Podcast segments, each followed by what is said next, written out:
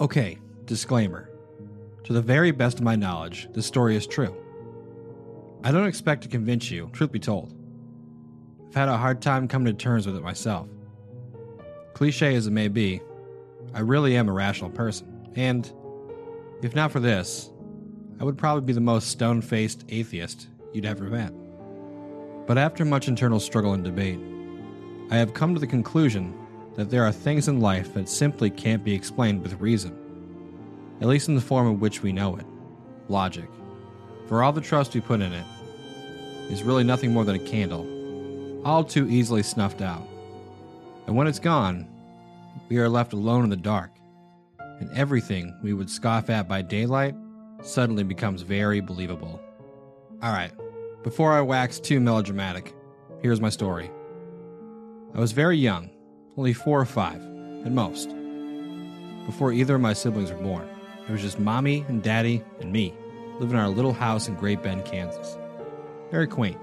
We were a young family, without much money, but most of our furniture was secondhand. It was the middle of the day, summer, hot, boring.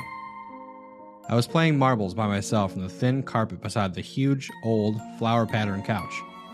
Mom was down the hall in the kitchen, and Dad was at work. Why I was trying to roll marbles around on the carpet, I don't know. We had a perfectly good linoleum floor, after all. There I was, swishing the marbles back and forth, happily bouncing them into one another. Then, in my overzealous enthusiasm, I rolled too hard. My favorite marble, the clear, ruby red one, sipped into the dark space under the couch and was lost. Damn it. Dad wasn't home, and he was the only one strong enough to move that huge old couch for me. I'd have to get the marble back myself. I reached my hand to the couch, tentatively at first, then deeper, encountering no marbles. I pulled my hand out in disappointment. Then a hand reached out from under the couch back at me. I remember the image vividly, and I suspect I always will. It was a slim hand with tapered fingers, a woman's hand. It was gnarled and wrinkled, as if aged, and it was dead black. Not black as an African, black in dead. Of course, back then, I didn't know that corpses blackened as they decompose, so I didn't know what the black meant. The hand reached out for me as far as it could, which was just to the wrist. Then it retreated under the couch. Then it emerged again, this time pushing with it a little crumpled up plastic bag with a logo on it I didn't recognize. It waited, as if expecting me to take the bag. Then, when I didn't, it pulled the bag back onto the couch and was gone. I got up, walked down to the kitchen, and told my mommy what happened. Why didn't I run screaming, or at least run? I don't really know. All I can say is, I was a little kid. A hand reaching out from under the couch at me didn't seem like a huge deal.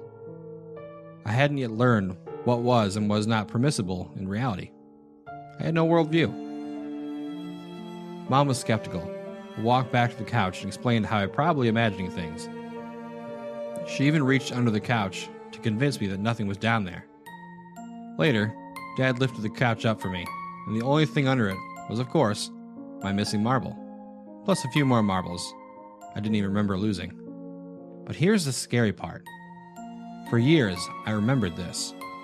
I even developed a weird fantasy of little hand people living under the couch, and I, in my childlike innocence, believed that they would catch me and take me away if I ever reached into their domain again. Then, as I grew older, I wrote the memory off as a dream I had had as a child. Cute, but silly. Then a few years ago, I recounted the story to my mother. She gave me a funny look and told me she remembered it because, after all, she'd been there. She told me that she remembered me coming in the middle of the day and telling her that I hand under the couch, and remembered being highly disturbed by the story, since I was an extremely quiet, well behaved kid who didn't ever lie. Then she told me about the couch itself. According to her, she and Dad had gotten the couch from an estate of an old woman who had actually died on it. This was the last time I'd heard about this, but it sure explained why they got rid of the couch within a month of the story. But here's the part that truly frightens me, even to this day. The part that I've tried so hard to get out of my mind some nights. Remember the bag the hand pushed toward me? I've never forgotten the logo on it, and recently, as in a few years ago, I saw the logo again on what looked like the same type of bag in a hardware store. It was a bag full of utility razor blades.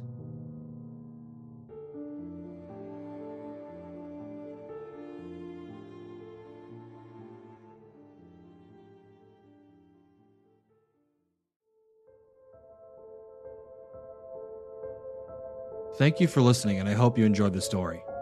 Big thank you to the author for creating such an interesting and genuinely creepy experience. If you enjoyed the video, please subscribe or follow for more videos just like this one.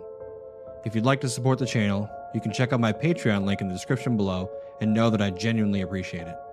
Follow me over on Twitter at podcast underscore fear or Facebook at fear the podcast.